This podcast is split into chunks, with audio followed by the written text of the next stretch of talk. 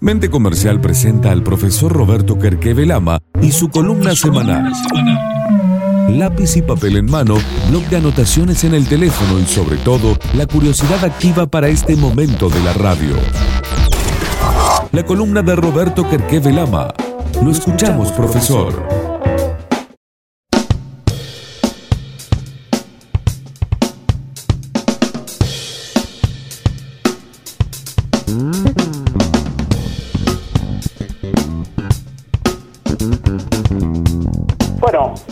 En la columna de hoy, queridos oyentes, Víctor, tiene que ver con, con una posibilidad que se nos abre como humanidad, eh, que, ya existía y estaba dando vueltas y, creo que la pandemia eh, la pone, le, da una oportunidad clave y, creo que no debemos desaprovechar. Esta, esta forma de pensar eh, empieza a, reivindicarse a partir del daño que está generando el calentamiento global y que más allá de, uy, el deshielo, qué triste por el osito polar, ya empieza a afectar a, a las ciudades costeras por cómo está creciendo el mar. Haber parado la economía y haber logrado que se vaya la contaminación de muchos países, sobre todo en China, que era, tenía un nivel de polución altísimo, eh, nos hace pensar de que se podría lograr volver a la actividad sin, sin este, dañar el planeta porque nos va a terminar generando en este mismo siglo graves consecuencias. Y eso está estudiado y a partir de acá, de ahí es que eh, quería compartirles esto, no solo para tomar conciencia, sino para también pensar que eh, nos va a afectar este cambio de la economía si, si se llega a implementar.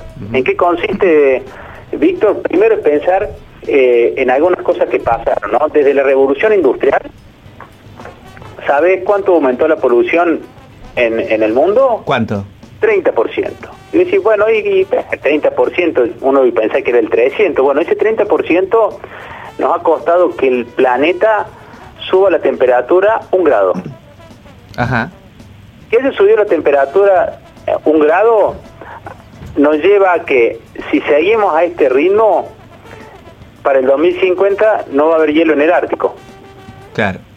En verano. Y que, culpa de este 1%, el agua del mar subió 17 centímetros en 100 años. O sea, en 100 años de la revolución industrial hasta acá, subió, subió el mar 17 centímetros. Y eso va dejando eh, eh, algunas ciudades bajo el agua, pero las muertes producto de esta contaminación son el 12%. El 12% de las muertes que se dan en un año es culpa de la contaminación. Entonces, al ritmo que vamos, lo que antes pasó en 100 años va a pasar ahora dentro de 25. Es decir, para el 2050, a este ritmo, se espera que el mundo suba un grado más la temperatura. ¿Cuál sería la consecuencia? Por ejemplo, que algunas costas, por ejemplo Nueva York, por ejemplo Barcelona, por ejemplo sur de España, y así tenemos para nombrar, ya empiezan a quedar parcialmente bajo el agua. Entonces ya no es chiste, te estamos hablando que nosotros vamos a ver, vos que estuviste en Nueva York, vas a ver zonas bajo el agua que antes no estaban. Sí. Y acá llegó el momento de eh, de empezar a pensarlo. ¿Y esto qué, cuál sería la gran consecuencia? Que se calcula que entre 50, entre 50 y 200 millones de, de, personas para el 2050 van a ser refugiados climáticos. Existe la categoría de refugiados climáticos de la ONU, es decir, gente que va a empezar a irse de localidades porque empieza a quedar bajo el agua y para que te des una idea, todos los refugiados que estuvieron dando, que están dando vuelta por el mundo por la guerra de Siria, ¿sabes cuántos son? ¿Cuántos? 13 millones. Estamos hablando de que como mínimo serían entre 50 y 200 millones de personas dando vueltas por el mundo buscando nuevos lugares porque sus quedarían bajo agua. Para el 2050. 2050. O sea, acá para la vuelta. Claro. Son, eh, eh, ¿cuánto? Eh, seis mundiales. Es algo que vamos a ver. ¿Cuál sería la, solución. Entonces, este, si bien siempre hay ideología en esto y, está bien que pase así, Eh, pero saliendo de qué llegamos eh, y no entrando en la pelea de capital, esto es culpa del capitalismo, ¿sí? esto es culpa de los yanquis. Entonces acá los primeros dicen, no, no, para, yanquis, no yanquis, los chinos, los rusos, exactamente lo mismo, ¿eh? Los rusos quemaron lagos, los contaminaron, los chinos tienen una polución eh, terrible eh, y, no es que sean eh, ni liberales, ni, ni, de derecha, ni de izquierda, es que tiene que ver con una forma de producción que se llama economía Claro, una forma de, consumir también los recursos. Claro, y la economía lineal es extraigo de la naturaleza, refino, lo que traigo, porque el diamante tiene fruto, porque el árbol como tronco no lo puedo hacer nada, porque eh, el, mineral lo tengo que transformar para poder utilizarlo. Una vez que esté refinado, fabrico la pieza y la pieza se ensambla. Y ese ensamble te da un producto que se consume. Y ese consume, cuando el producto no se consume más, se tira. Así funcionamos. Entonces, ¿cuál fue la, la, idea de, solucionar? Hay, eh, tenemos un gran problema que tenemos más de 2.000 millones de toneladas producimos. ¿Qué haces con tanto residuo? Entonces la gente dice, bueno, reciclemos. Bueno, con el nivel de, porquería que generamos no alcanza solo con reciclar. De hecho, el 50%, eh, en el mejor de los casos, se alcanza a, reciclar y el resto queda dando vueltas y contaminando y, y, eso te lleva a tener que seguir consumiendo, eh, extrayendo minerales para purificar y, volver a hacer el proceso. Entonces, ¿qué es lo que te dirían? Y consumir menos. Mm. Si vos consumieras menos, haría falta producir menos, haría falta sacar menos. Pero la lógica de economía no va en ese sentido y nadie lo ha podido sostener. Sí, termina siendo algo por ahí de, los individuos que dicen voy a bajar mi consumo de carne, voy a bajar mi huella eh, ambiental. Exactamente. Y ahí es donde te dicen, eh, te dicen, no, mira, es, naif, es inocente, porque en realidad siempre hay alguien que traiciona. Sí. Y alguien que incentiva a decir, te vas a quedar con ese celular y no vas a tener el Super Premium Plus y vas a quedarte con ese termo y no vas a tener el termo marca tanto y vas a tener y, y, te van llevando. Sí, o se busca desanimar eh, con argumentos tipo, eh, bueno, vos cuidas mucho el ambiente, pero después al tomarte un avión es lo mismo de que hayas eh, no hecho nada por los últimos 20 años. Y bueno, que no, no, es así la ecuación. Pero, pero además, porque vas en contra de una economía, es decir, claro, consumí menos. ¿Y la gente? Claro, vos consumís menos. ¿Y la pobreza? Y eh, decir, no, no, no, no, pero vamos a morir y entonces, ¿qué salud o economía otra vez? Claro. Bueno. Y vamos a lo del lunes. ¿Ah? Y vamos a lo del lunes. Claro. Bueno, entonces vamos, vamos a, entonces ¿cuál sería la solución? ¿Cómo, cómo podemos plantear esta, esta cuestión? Si bien siempre de crecer y usar menos es una solución, termina generando una economía más chica y las empresas y el capitalismo quiere ganancia, ganar más plata. Cuando vos le decís menos consumo, eh, va en contra de una lógica que hoy maneja el mundo. Y ahí es donde aparece la economía circular, como una gran revolución que ojalá se pueda imponer, que dice, para nosotros no tenemos que trabajar en una lógica de extracción, refinado, fabricar la pieza, ensamblar, eh, usar el producto y, hacer residuo. Esa lógica nos va a matar, nos va a terminar arruinando el mundo y no tenemos otro.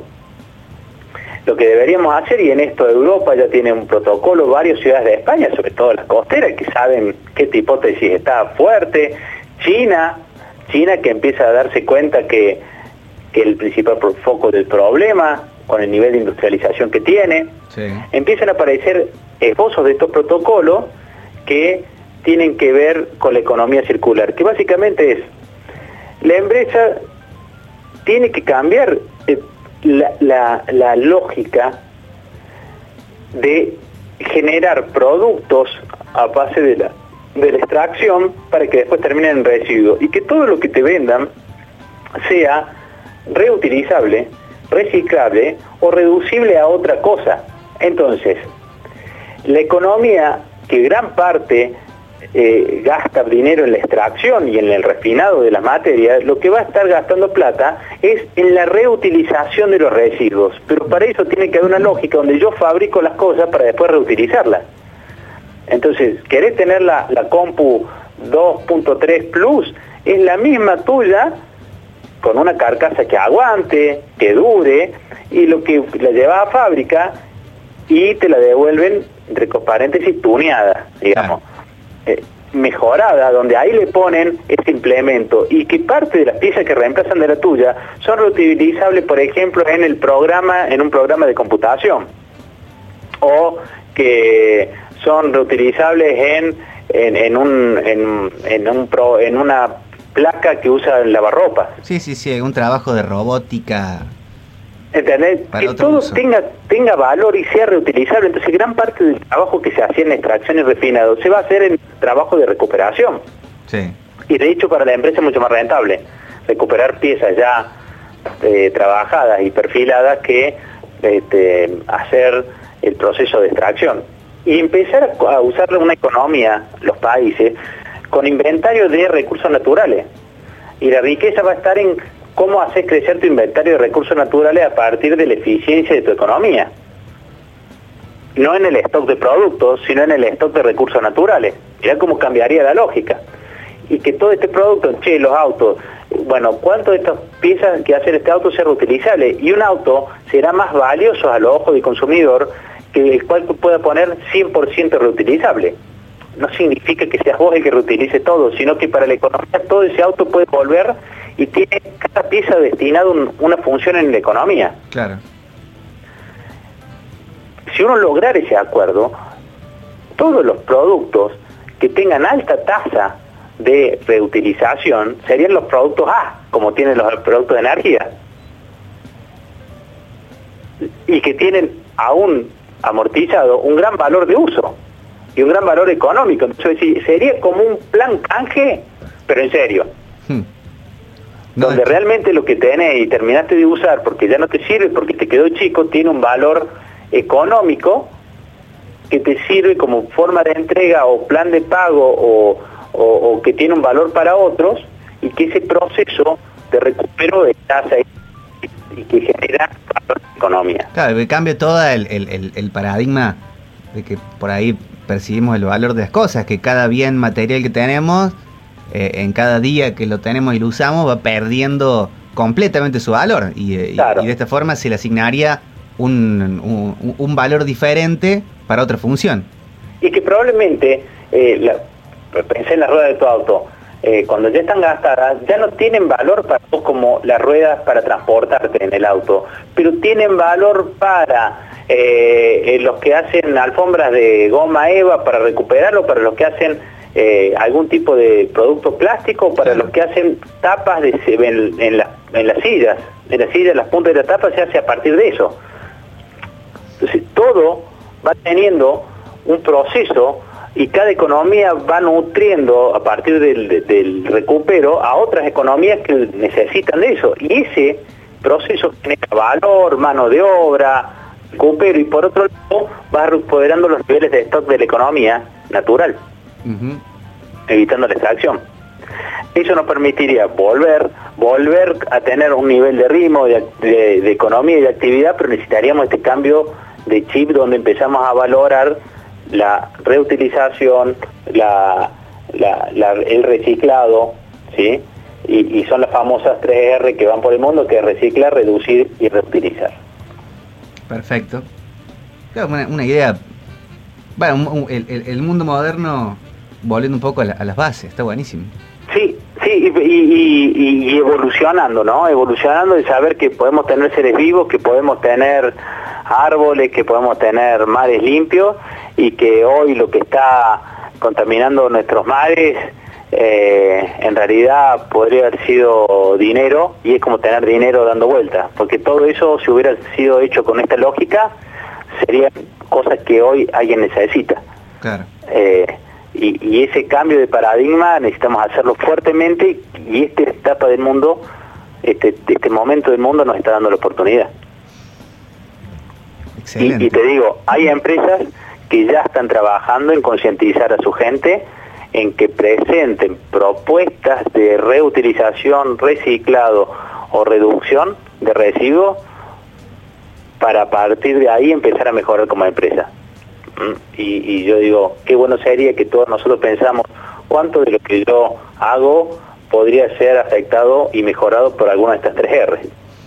Eso es la base de la economía circular y que a todos nos generaría, no a futuro, acá dentro de 25 años, apenas 25 años, tener una, posibilidad de sobrevida y una posibilidad de, convivencia este, y una calidad de vida mucho mejor. Espectacular, Roberto. Bueno, bueno. Este, queda el desafío hecho. Eh, ojalá para algunos es la primera vez que lo escuche y, ojalá que, lo entiendan. Y creo que, en este entenderse, ojalá se transformen en decisiones.